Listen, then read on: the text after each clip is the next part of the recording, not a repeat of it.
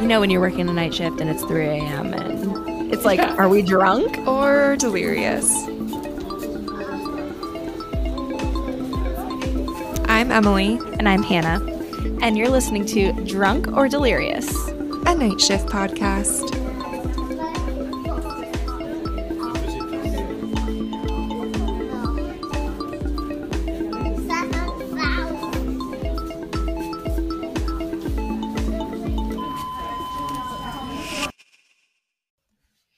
Hey guys, welcome to another episode of Drunk or Delirious. We're your hosts, Hannah and Emilie. This week, we have another very special guest. We have Alice Benjamin, who is a nurse and a TV health expert, um, also known as America's favorite nurse. Welcome, Alice.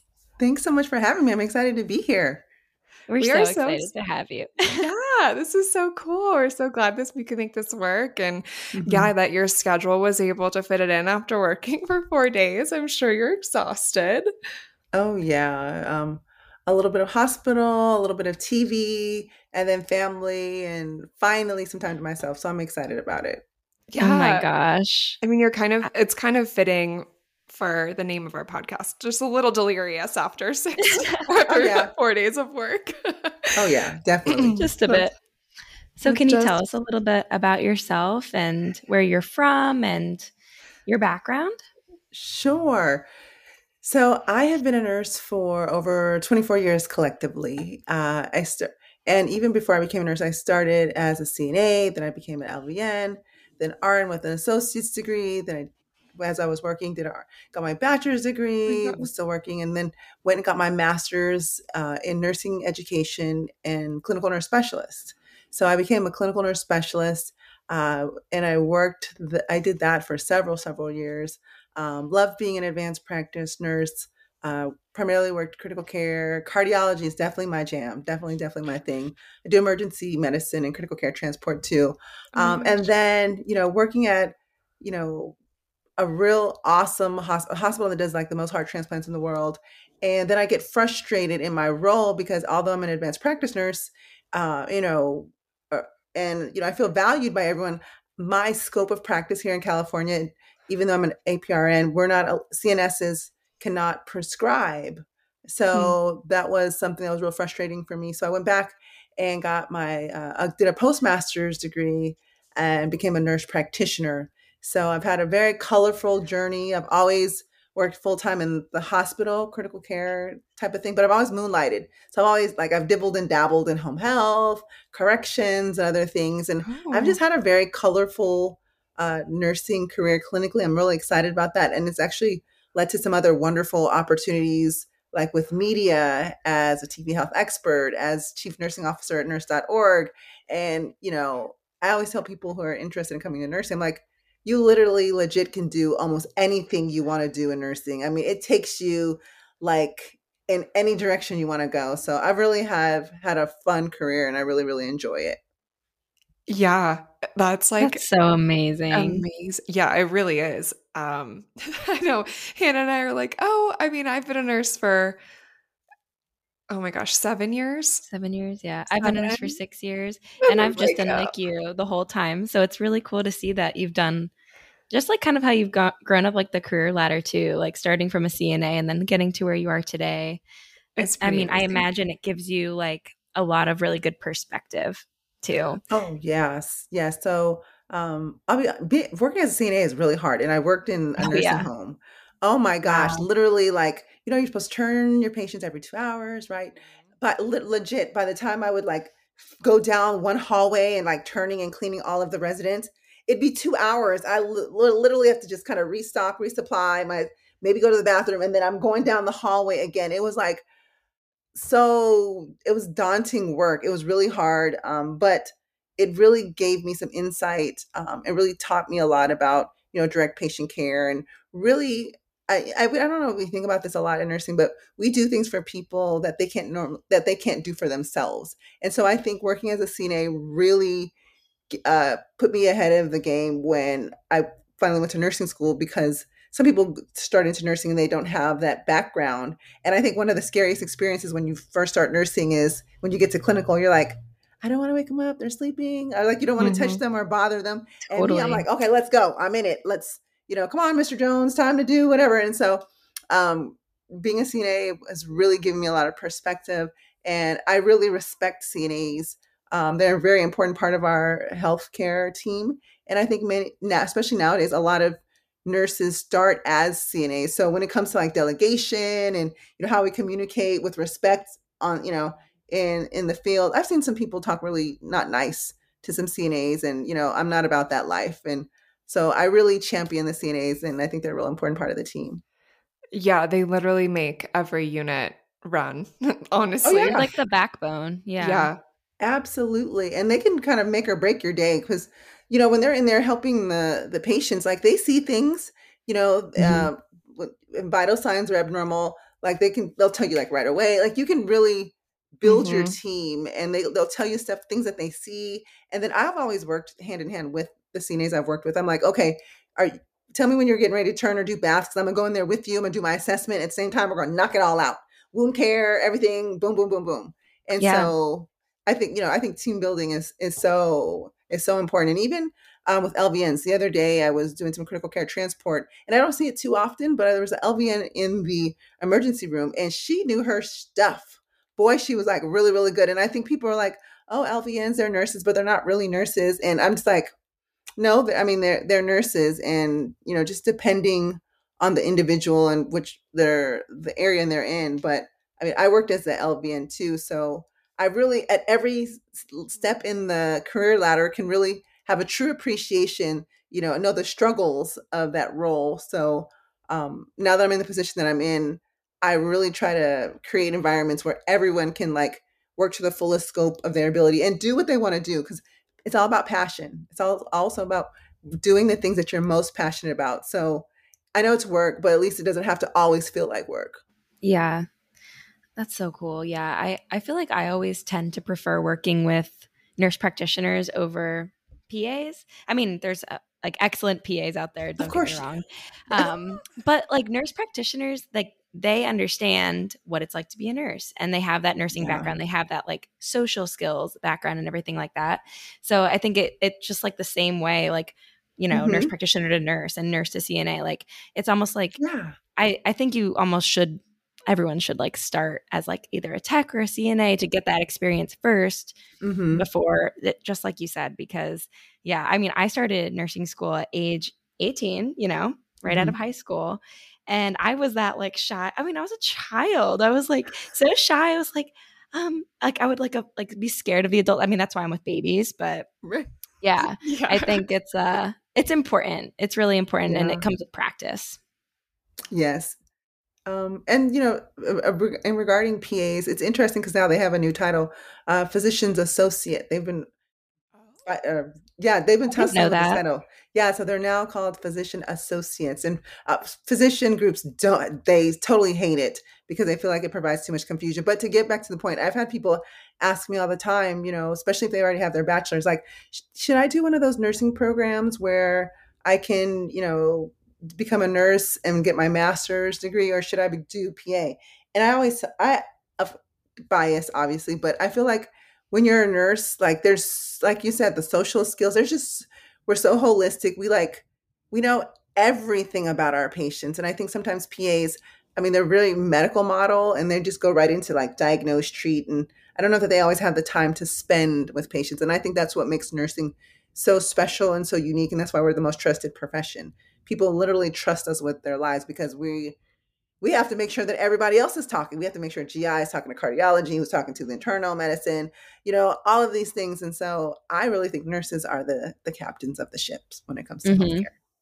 Yeah, absolutely. I mean, yeah. And that's I feel like a lot of nurses get the question like, "Oh, why didn't you want to just be a doctor?" Da, da, da, da. And like I've definitely gotten that so many times. And I'm always like, I want to interact with my patients. I want to, you know, build those mm-hmm. bonds. And yeah. you don't do that as a doctor. Like you're you see so many different people. You don't have the time to spend with your patient to get to know them to really find, yeah, like the root cause of what's going on. And nurses have such important insight into their patients and their conditions.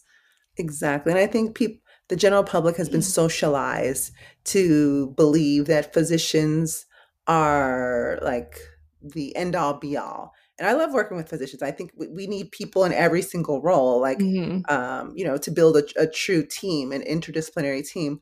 But when I get that question, I'm just like, doctors should want to become nurse practitioners and nurses because we get to do so much for the patient.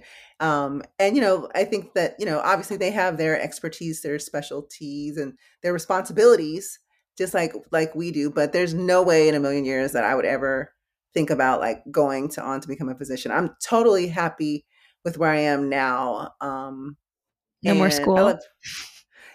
don't say you know what? I, I, knew that question was coming because i was originally going to go back for my doctorate um, and then kind of like some things happened and i put it like on hold for a second but now i'm getting a lot of questions like alice are you going to go back for your doctorate?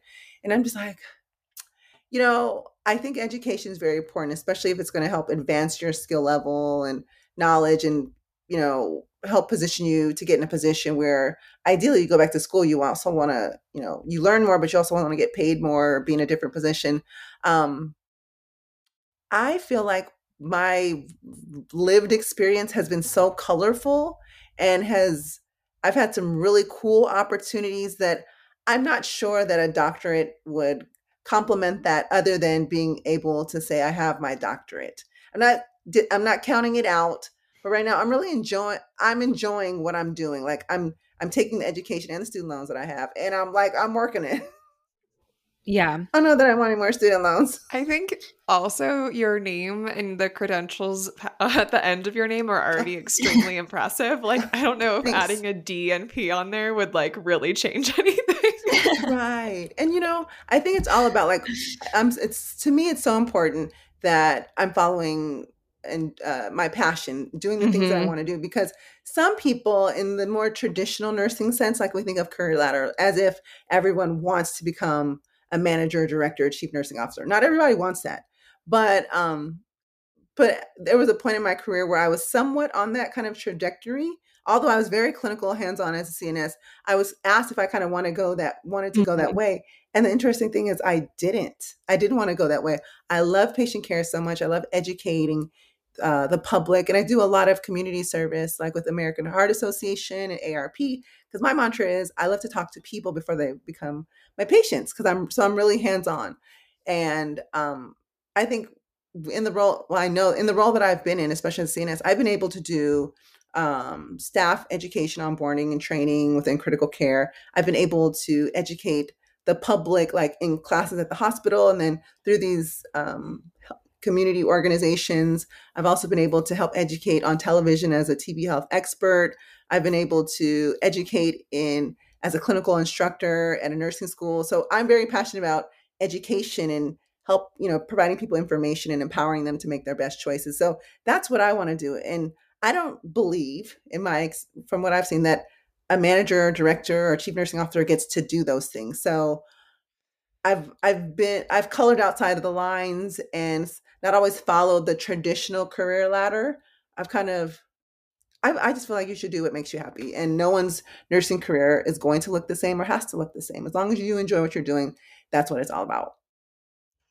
100%. That kind of was like one of the questions that we had was I feel like a lot of nurses uh, you know think that they're supposed to go back to school like they're supposed to get ah. all these degrees even if they like maybe don't want to or don't really know like in that i mean yeah do you have any uh, like other advice for them or like what route they should take because yeah i talk to people they're like well i guess i'm gonna go back to school like i don't know and i'm like that's a lot yes. of money and time and effort like are you sure oh it's totally an investment it's like a marriage because you're married to school like mm-hmm. studying assignments and like there's financial investment investment of your life like you literally can't really not saying you can't have a life, but you almost can't have a life, right? Because you're so busy with school. And um, and by this time in your career, if you're going on, you're probably also working as well. But I think many of us, there's been such a push on, you know, especially when we think about the future of nursing report and all of those things, like a big advancement of increasing the number of doctoral prepared nurses. And I understand the the idea behind that to have nurse researchers, nurse leaders. But I think what some of our our um, senior, mature nurse leaders. call them old, but you know, people, sorry, anyone.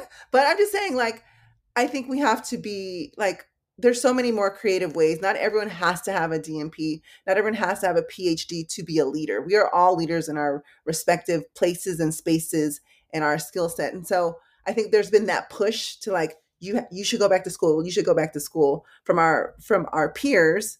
And then also um when it comes to um like the the jobs that are that are out there i think they try to incentivize us to go back to more for more school. Like if you go back to and you could be doing literally legit the same job right? Because i i could think of bedside but if you're uh, comparing like an associate's versus bachelor's versus master's degree they incentivize us to to go back to school. And i think if you're someone if you're unsure of what you want to do before you jump into that big investment you know, find out what are you most passionate about? Like, are you working in an area that brings you joy, that you're happy about? Like for me, it's cardiology. It's always been cardiology. It's always been kind of ICU, emergency stuff. Like when I've gone to, and this is no shade to any other specialties, but you know, orthopedics is not my thing.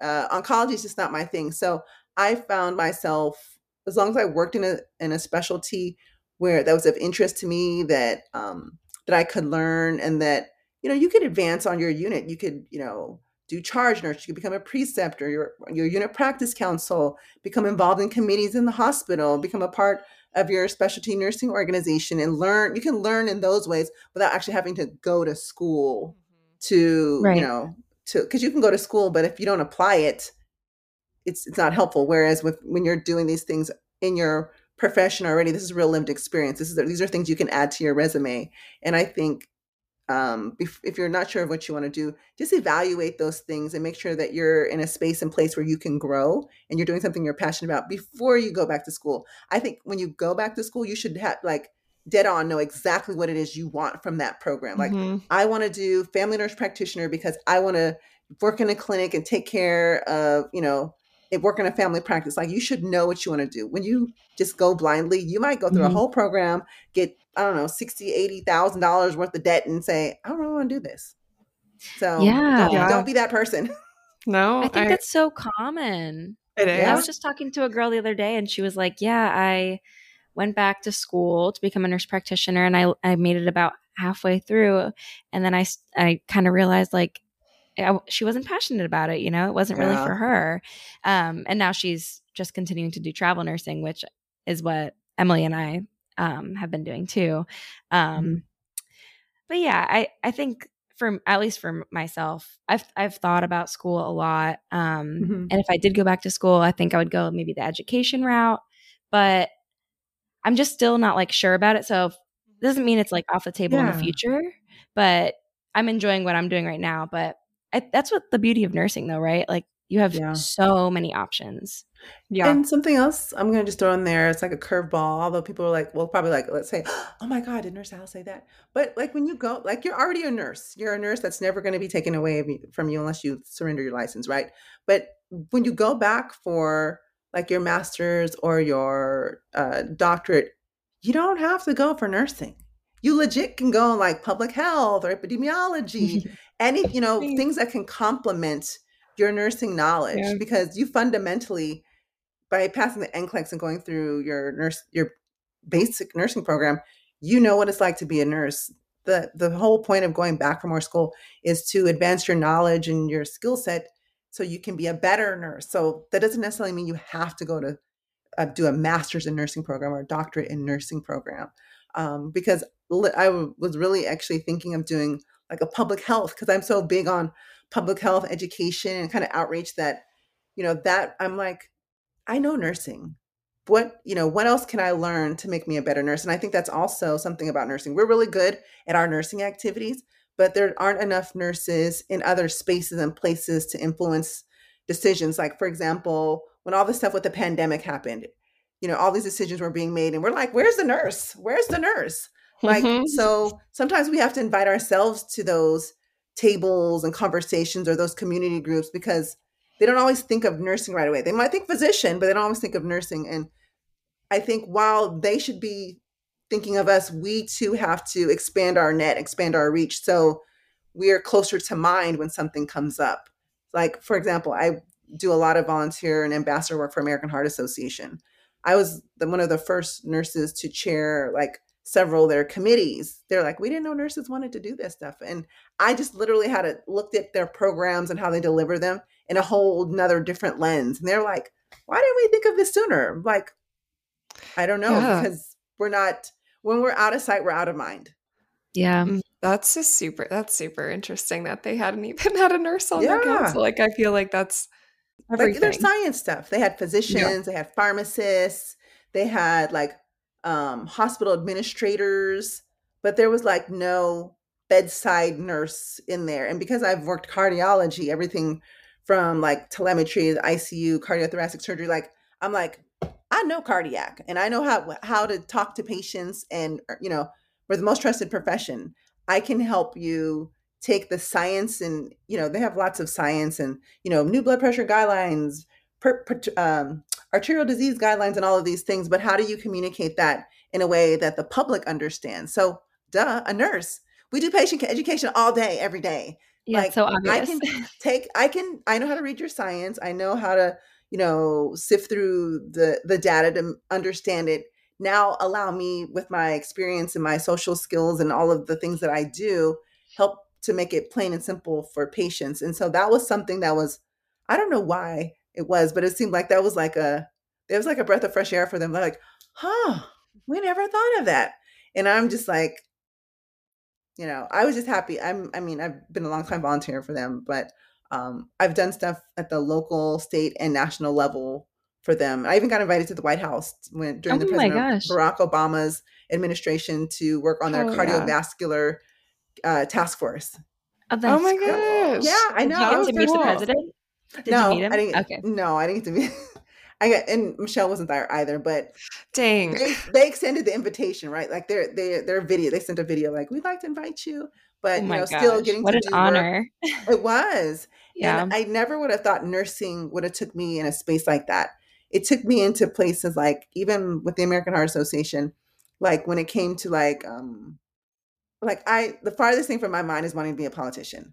But when we talk talk about things like access to healthcare or smoking laws or sugary taxes or things like that, I, I became involved in that by working with American Heart Association. And so I got to, you know, work with different and speak with different congressmen and congresswomen. And I just was, it was like a, an experience that I never, ever would have thought that I would have been in. But as nurses, we obviously we provide direct patient care, but we're also leaders. So it was really, it was really good for politicians and all these administrators to see an actual direct patient care provider at the table because I can say, no, this is what really happens. This yeah. is what we really need you know, because we all know that leadership has their ideas of what's going to work on the unit. No, no, no, no. They're not there. like, no they're not there. They come up with this like very convoluted system and process of, you know, click this button, check this, and notify this. We're like, no, because nurses, we we just want to make it plain. We want to get the work done, make it plain, and get the patient yep. what they need, while making it as easy as possible for us. So that's what I was able to add to those to those committees and those circles, which also that helped me to be so a better cool. leader without going back to school See? Yeah. Yeah, there exactly. you go. Full circle. Oh my, oh gosh. gosh. So you have a lot on your plate. I my I have a couple questions, but one of them is um so when you said that you were just working for 4 days in a row, what is your current role right now? Oh, okay. I guess well, in, in that, are you working if you can say. yeah. So, so I wear many hats. Yeah. So I work per diem as a family nurse practitioner, so I do see patients in a clinic uh, once a week. I do critical care transport, um, which is like three days out of the week, and then that other that fourth day, usually I'll spend in an ER or ICU.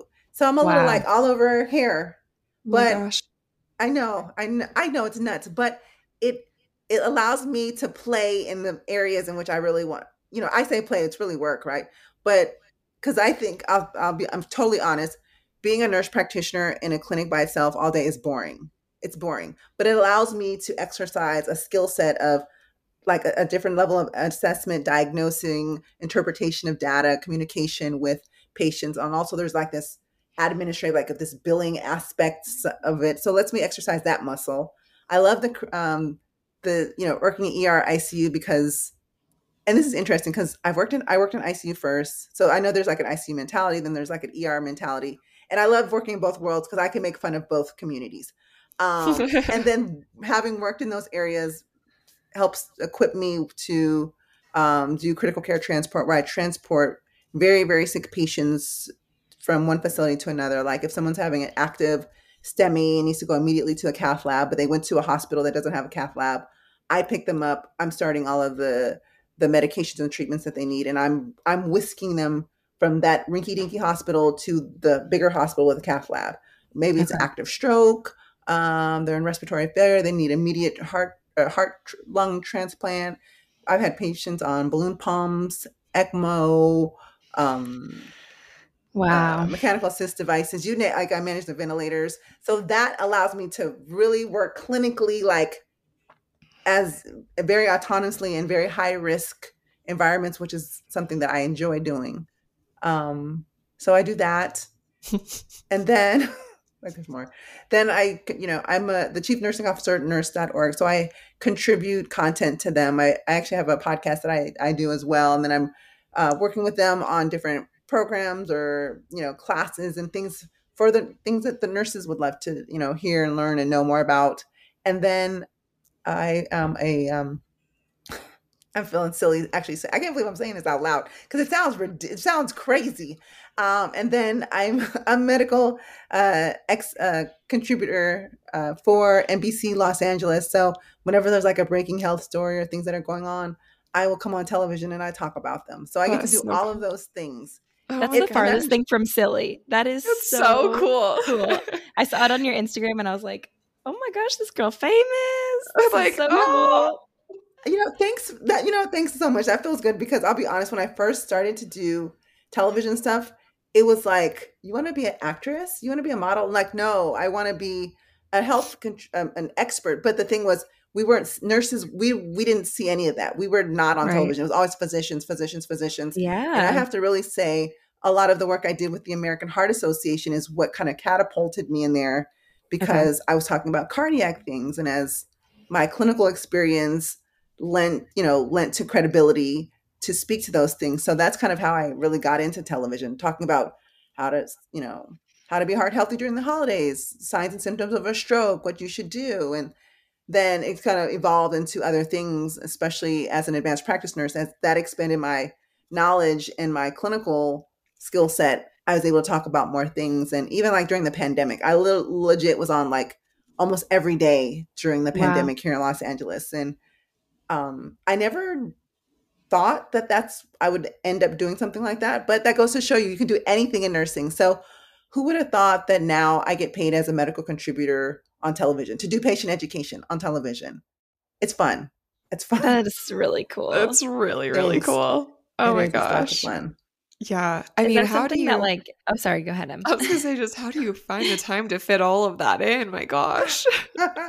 um, you know, I so I I'm I'm a firm believer of what's meant to be is what meant is meant to be. So like when you follow your passion. So uh, legit I I can't I don't know exactly how this happens, but miraculously somehow some way my schedule always seems to work itself out. Like on the days that I'm working, I never get called for television. And then like the day, like I'm good. Let's say I'm going to be off tomorrow. NBC will say, "Oh, Alice, can you come on tomorrow to talk about such and such, such and such?" And I can't even make this up because, but so my schedule literally naturally evolves and like does what it's supposed to do. So to me, I know that might sound hokey pokey to some people, but to me, it's it's a symbol. It's a sign that I'm doing what I'm supposed to do.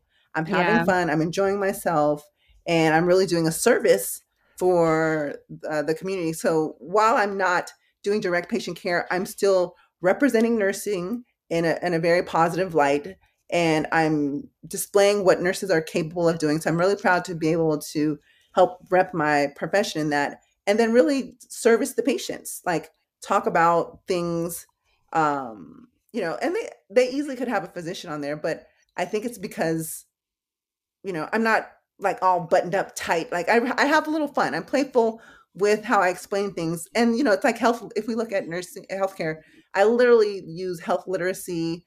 And then just the fact that we're the most trusted profession, I think that helps a lot too um, with my delivery. And I don't know, it just works out. It works itself out. Um, sometimes I get last minute calls, like um, for example, I think it was like like when Tiger Woods got into a car accident. Um, I think I was maybe on my way to work, getting ready to go to work, and they're like, "Alice, can you talk about Tiger Woods, such and such?" And they're, I'm just like, "Well, I, I could talk right now, but I'm gonna be going to work." And they're like, "Okay, well, we'll we'll pop on right now. We'll talk, and then like later if you have time we'll bring you back on and so later i'm sitting in my car and i'm on my my phone oh my and i'm on live and i'm talking so on the tv that's crazy oh my yeah. gosh wow. wow yeah i think that's so great we definitely need more nurses we there. do. You know, I, we do i totally agree like it is always the doctors that seem to be giving mm-hmm. all the information which is yeah like you said it's great but i think more people need to know that like yeah we're capable and we're knowledgeable and and that yeah. it's a diff it's different and that we work together you know with physicians it's not we don't work under them we work together as a team mm, that part so i'm mm-hmm. very clear and so like you know they'll say usually you know call your doctor if you have questions i'll say you know call your um, you can call your doctor or your nurse practitioner or even your you know your pa and ask them questions. So i try to make sure that people are aware of it's not just your doctor no shade to doctors but yeah. there's too much there's not enough doctors for all of the patients that are out there. So go ahead and take this help okay? We're trying to help you. Stop trying to be you know let's get out of our egos and let's focus on what the patients need. And i think that's really what it's about. It's like because historically it's been this power trip like physicians and doctors and mm-hmm. listen i let me if, if you if you want to get on television and talk about it you can but usually they're kind of stuffy and like I don't know, just because we're nurses and we actually get to hands on do certain things, you know, we spend time with patients. So, like, although, a, and I can say this as a provider, providers will prescribe, but we're not necessarily there to see what happens. How did the patient tolerate it? Uh, and actually watch and visualize and be there with the patient when they're going through the side effects or, you know, what it looks like to visually watch them improve and things like that. We, you know, providers kind of just check in, check out, check in, check out. And we rely on the nurses to tell us, you know, what mm-hmm. did you see? Mm-hmm. What did you hear? What how what how the patient, you know, and so I think that because I get to see all those things, that actually makes me a better storyteller when I'm on television talking about things because I can say, you know, I've I've taken care of patients, you know, and I and while being respectful and mindful of HIPAA, obviously, um, mm-hmm. really can share store true stories, true live stories that I actually do, and not just speak from a place of what should happen, but this is what happens. So, yeah. Yeah. And I think the truth is like we can't do our jobs without each other, right? Like, yeah, nurses need doctors and doctors need nurses, you know? So, absolutely. Yeah. Mm-hmm. Um, mm-hmm. I was mm-hmm. going to ask, like, do you have a family and things like that? And like, do you, oh, yeah. how do you balance all of that as well? So, so I'm a divorcee, but I do have kids and they, so I know now it's like, gosh, how does she manage that with kids?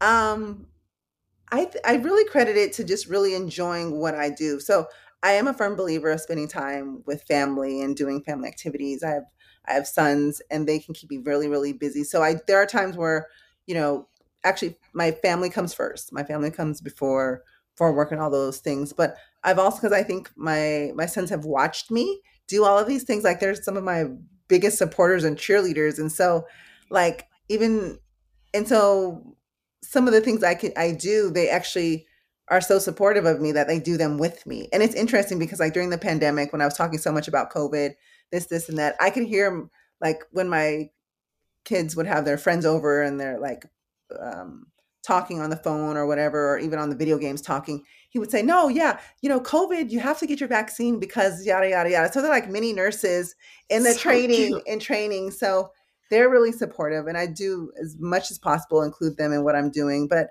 uh, they play sports and i go to their sports you know i i, I definitely put them first um, but they've just been so supportive and um, i've been able to kind of intertwine everything because i know people say work-life balance someone told me a long time ago and i actually kind of believe this there's there the term work-life balance is a little misleading as if you can't have one without you know you either have more of one or more than the other and then i learned of the word work life harmony where you can actually find a nice middle ground and i think mm-hmm. that's where i'm at i know that's where i'm at with with my family and my friends they've been really really supportive i like, oh, I like that. that. Yeah. I do really like that because, yeah, I feel like, yeah, a balance means, you know, that both sides of the scale are equal. And like, that's not necessarily how it mm-hmm. always is. Like, if you're, yeah, like going back to school and you have a lot more work and whatnot, but you just have to make those life times more, um, yeah, intentional and mm-hmm. like, mm-hmm. you know, meaningful. Yeah. Yeah. I like that a lot. Me, I do too and I think it's definitely different for everybody. You know, like some people might be happy doing like part time and having more more time at home, and then some people are more fulfilled working more too. So. Yes. Now I, I do take some time off from work. Let let's I want, I want to be clear about that. Sometimes you know, sometimes you have to. You have to kind of like just check out and just you know, like we went on um where did we go? We went to like Catalina Island oh, not that long yeah. ago. And it was so much fun. It's so much fun. It was good to kind of so of pretty there to oh my god, I loved it. Um, we did like the parasailing and every like all of the excursions we did. We went scuba diving and all this other stuff. And it's so while as caregivers, right, we're so responsible of taking care of other people, but we do also have to take our own advice and pl- check out and then really be present with ourselves and our family at times. So I do take, although my schedule sounds really crazy and wonky, I do take time out for myself and family. Good. Yes, so you have to. It's so. I mean, especially like the these last couple years and like the insane amount of burnout that nurses have been. Oh my gosh. Eh, um, you know, why can't yes. I think of a word? Um, experiencing, and uh, then kind of like this mass exodus from the mm. nursing career too, or just like the bedside nursing. I mean, I left bedside nursing uh, during the pandemic as well, so it's been um yeah you gotta do what you nuts. gotta do for you. yeah. It, yeah, it was nuts and it's crazy. And we've all been there. And there were like um I was working at a COVID testing site responsible like for testing, contact tracing, and vaccines. And it got so crazy at one point. Like I I, I had to leave that job. Like mm-hmm. anything if you don't find now there will be you know there'll be ebbs and flows with work. Sometimes it's really hard, and then sometimes we have the days like oh it's pretty breezy, easy today. But whenever like you're we've been overworked. Like I know, and especially in the hospital, we didn't have supplies. We were short staffed. We didn't know what was going on. Like there was just running out of medications. Didn't have enough ventilators. Like when sometimes, and then sometimes the communication became very toxic, especially leadership to clinicals mm-hmm. because they weren't there, but they were telling us everything that we needed to do. And there were some people who had mandatory overtime and just couldn't leave because there was no one to relieve them. We were out of ratio. Like those I could see why people want to leave nursing, especially in situations like that when we don't feel appreciated or valued. Yeah. Um, Definitely. And so a lot of nurses did leave the bedside or they left to do travel nursing. So, you know, something that was more lucrative. And the thing about that is I don't think some sometimes the public will kind of like shade us a little bit for for doing that. But mm-hmm. I mean, we have families too. We have, you know, we want to you know, we love taking care of people, but we also want to get paid as well. So I think during yeah. this pandemic, a lot of nurses, because we were exposed to those ugly work conditions, it made a lot of us think about like, hey, what do I really want to do? Some people yeah. left and became entrepreneurs, some did traveling, some started businesses. Like so many good things came from the pandemic, at least for opening our eyes and taking the blinders off of us mm-hmm. because so many times we've been the workhorse of hospitals, but now it's like, uh-uh, I know my value. And so I think that frightens hospital leadership um, some because you know they realize that we're not going to work for peanuts in such a stressful environment and not go for this you know i want i want more than pizza don't appreciate me with just oh my pizza. god the like, goddamn pizza I, I, right yeah. keep your oh pizza keep your give me something else right show oh me that gosh, you value yeah. me um and things like that but i think during the pandemic a lot of people left um they de- definitely left their where they were working um, and then some people left nursing altogether. But they, well, I shouldn't say that. They left the hospital, what is traditional mm-hmm. nursing, but they've gone on to do other things where they're still using their nursing skill set. So I think, um, obviously, that's a good way to put it. Yeah, because yeah. I know some people, like some people became wellness coaches. Some did uh, other like remote patient care. They did other things using their nursing skill set, like reviewing charts and whatever. And I think you're, you're still a nurse. Now it's yeah. in a different environment, but you're still a nurse. But and besides, there are also other positions that became available. We didn't have COVID sites. We didn't have COVID testing sites, COVID vaccine sites. We weren't doing this contact tracing. So that opened up too. So I feel like the the bedside people left the bedside. They didn't necessarily leave nursing, but they left the bedside. But now we just got to make sure that people are coming are still wanting to be nurses and backfill the void that's there. Yeah. I know. For me, I started travel nursing in 2018 as a very naive 24 year old. Um, and it was for the adventure. You know, that was yeah. initially my what I wanted to do was to travel. I went out to California actually, and mm-hmm. I traveled the West Coast and stuff. And then COVID hit when Emilie and I worked together. We actually met in in Denver and worked mm-hmm. together. Um, COVID hit, and then you know travel nursing changed, and and nursing changed, and yeah, I feel like we all kind of, like you said, really realized how undervalued we were, underappreciated, mm-hmm. underpaid, and yeah that's like that's why I'm staying as a travel nurse for right now because I did go back to staff nursing for and I lasted 4 months and that was it. Because the pay was it was a joke. It was yeah. like if I could go back to travel nursing and make four times as much for doing the same job and feel appreciated and be in charge of my own life and my own schedule, like why wouldn't I do that? So right. And I, you know, and I, I think you you should we should do that. I mean, uh, we all i mean especially in today's economy right we're all worried about what's going to happen and things like that and if we can do work that we love and do it at a at a higher salary who wouldn't want to do that yeah and i think hospital administrators really they created these they created this situation had you appreciated us from the beginning had you paid us fair wages from the start had you had safe patient ratios um, had you you know all of those things then perhaps we wouldn't have had that kind of mass exodus we did. But as soon as we saw another opportunity that we can, you know, get out of the hellhole that we were in, like I'm out of here. I'm out of here. Yeah. And so, and I, my forecast is that one eventually that even travel agencies will be go will go away and nurses will learn how to contract directly to the hospital. I actually that's what I believe will happen in, in the future. That'd yeah. cool. Yeah. Yeah. It was I left so i left the bedside and started doing case management um, for mm-hmm. a home health company and then you know all these crazy rates were going up for um, hospitals in the denver area and i was like oh my god i have to do it like there's literally i have to go back and do that and i worked those I worked my full-time case management job during the day from home and then three night shifts a week in the NICU um, at a local hospital. And I felt so bad for the nurses because it was a tiny little unit and the entire night shift staff quit. So they brought in all travelers and it was all of us making an absurd amount of money and there was mm-hmm. like one or two like PRN people and then the day shift people were still there but like making so much more money than them and they lost I mean it just didn't make any sense like it's like you couldn't have just figured out what was wrong with your unit paid them a little bit yeah. more yeah. you were paying a like I can't even. The, that's when the rates were like four or five thousand dollars a week. I mean, in some places they still are, but I'm like, you yeah. hired six travelers, so you're spending minimum I mean, because mm-hmm. they pay the co- the companies more. What minimum like um forty thousand dollars a week on us?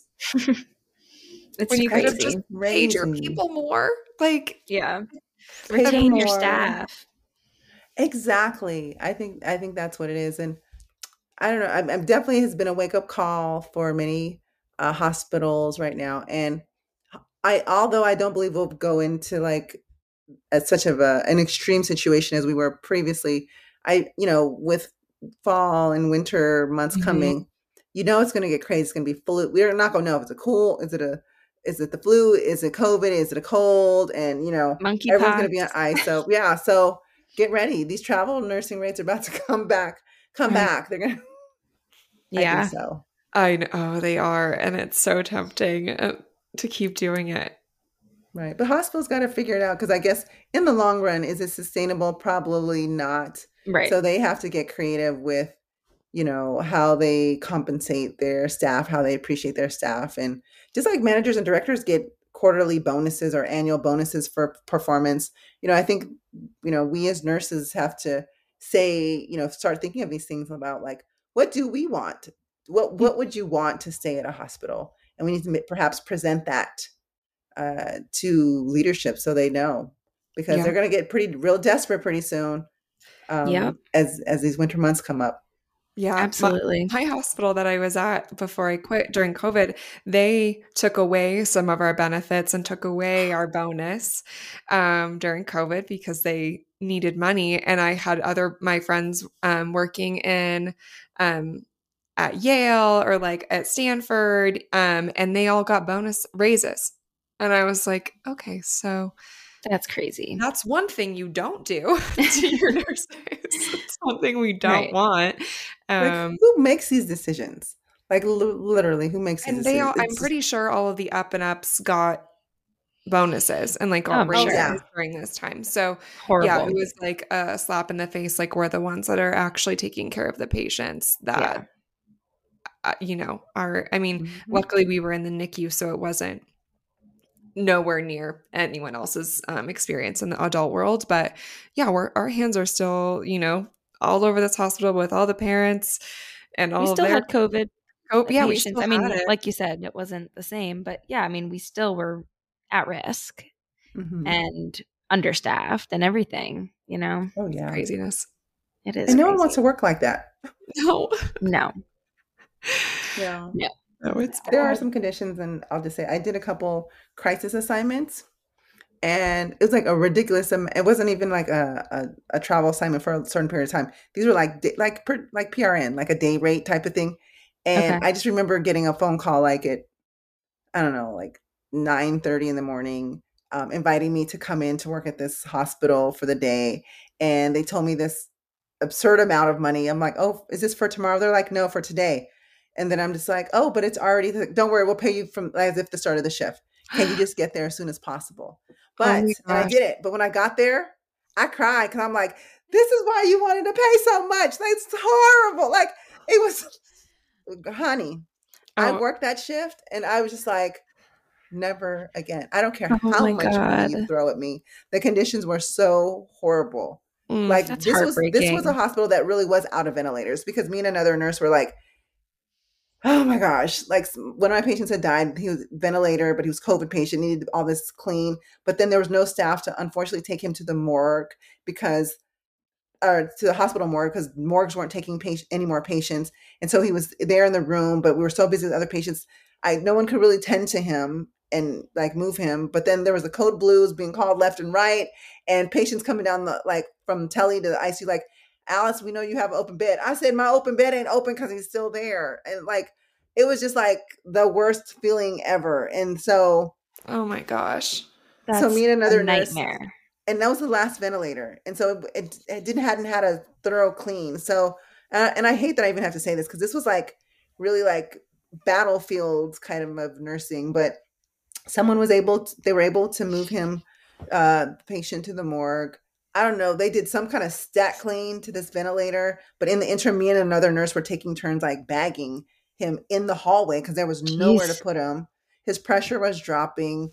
There was an order for leva fed We didn't have Levophed So we're like, give us Neo. And the pharmacist's like, well, you don't have an order like that. We're like, he's to die if you don't give us something. Like, we were just so, the conditions were horrible at this place. And I'm just like, yeah, I see you. Don't call me ever again asking me to work this place it just was crazy. So sometimes, even though we, you know, money is a is a is an incentive in certain situations, it doesn't even matter how much money no. you give give me uh, until you can improve the work conditions of this place to make it safe. Like I wanted to be there because I wanted to take care help the patients because this was very horrible, but I li- literally was putting my mental health at risk. I was feeling yeah. horrible about the decisions I was having to make um, with the little to no resources I had, and then I was worried about my license.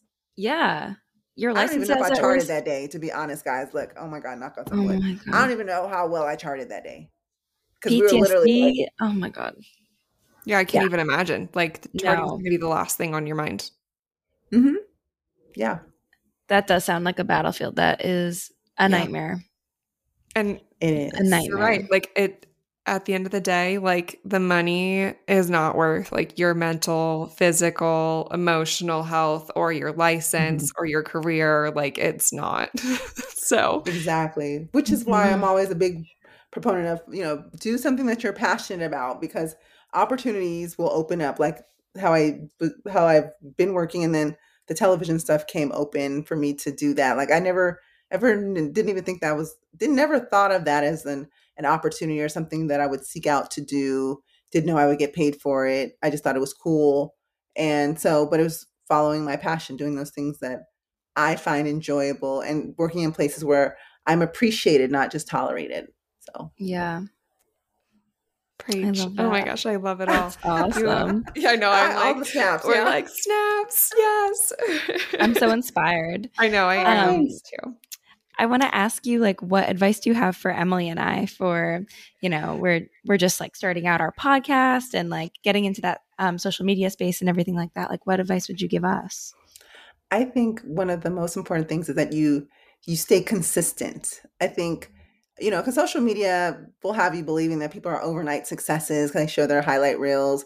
They don't really show the sides of like when you're probably like, and I know, and from my own experience, like, oh my gosh, who am I going to have? Who, what guests am I going to have? And what questions? Like, there's a lot of work you guys, you ladies do behind the scene that people don't even see. So when the, by the time they hear you, it's like, oh, this seems really easy, and it's not. You guys have put in a lot of work. So I would say stay consistent. Um, and then I also think networking is really important, um, and not just within nursing. So mm-hmm. I will share as some of my media experience like there were no other nurses on television and then i tried to reach out to some of the physicians but they just they you know like you're you're taking our gigs like we don't like it was like a big secret of how how to be on television so i actually found mentors and other people who are on television like lawyers um some other like anchors or reporters so i think that in in your journey as whether it's all in nursing or in growing your podcast in the social media world or even media, um, to always network with people um, because you never want to be the smartest person in the room. Um, you always want to be around other people. So I actually went to, I took um, some workshops on journalism, on communications, on podcasting. Um, so I can learn. I think, and again, this is learning without having to go back to get your doctorate or your, yeah, or your, um, you know, your master's degree. There's always uh, room to learn, but staying consistent, networking, and not being afraid to enter spaces where you don't see uh, other nurses, because you know, I think that, um, like with your podcast, with this podcast, you guys help so many other people who are nurses, aspiring to be nurses um, and I'm pretty sure you have other health uh, disciplines listening to you too.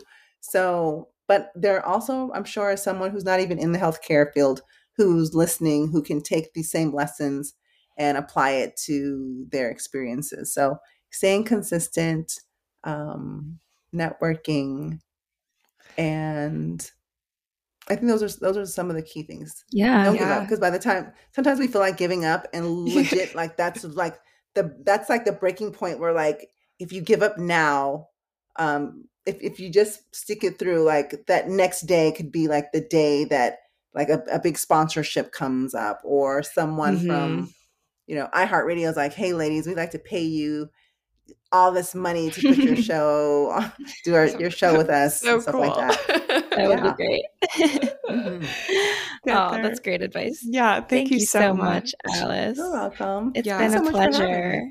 Oh yeah yes, this is fun stuff. You are like you such are. an inspiration honestly. It's yes. been really incredible. Um yeah yeah i'm just leaving here like damn gotta yeah you, you got a couple fans over here. Yeah, we oh, really appreciate so you. No, I really appreciate it. Thanks so much for having me. And like I always tell people, if there's anything that I can do to help you, or if you have any advice, even whether it's now or later, don't hesitate to ask me at all. I'm so uber approachable, helpful, um, because I didn't have guidance or help. And I always tell myself, like, you know what, whenever, if I ever get in a position where I can help someone else, I'm totally down to help because I think we definitely need more nurses and more spaces and places mm-hmm. to help mm-hmm. educate not just our profession, but the public. And, you know, we have so many things to offer. And I yeah. really want to do my part to help see my peers get there too. Oh, I, I, agree. That's awesome. awesome. Do you want to tell Where can everybody? yeah. Oh, there you go. sure. Yeah, Where can everybody ask me that question? yeah, no, I'm on all things social at Ask Nurse Alice. Um, if you DM me or message me, it's me, and um, I, I will respond and answer back. Uh, if you want to email me, you can email me at uh, info at asknursealice.com. Um, definitely respond to my emails.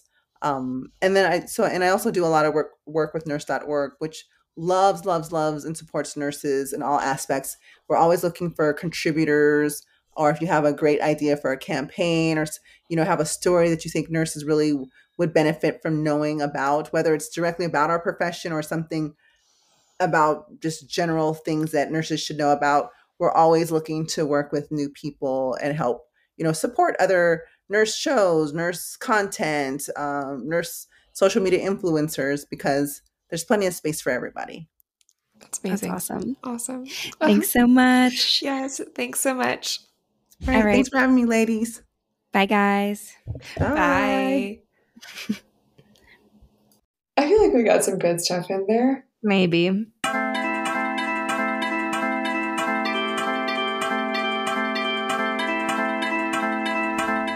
This podcast is produced by Emilie Richardson and Hannah Quirk. The intro music is by Dan Lemire. Please help us out and rate, review, and subscribe. You can find us on Instagram at Drunk or Delirious or send us an email at drunkordelirious at gmail.com.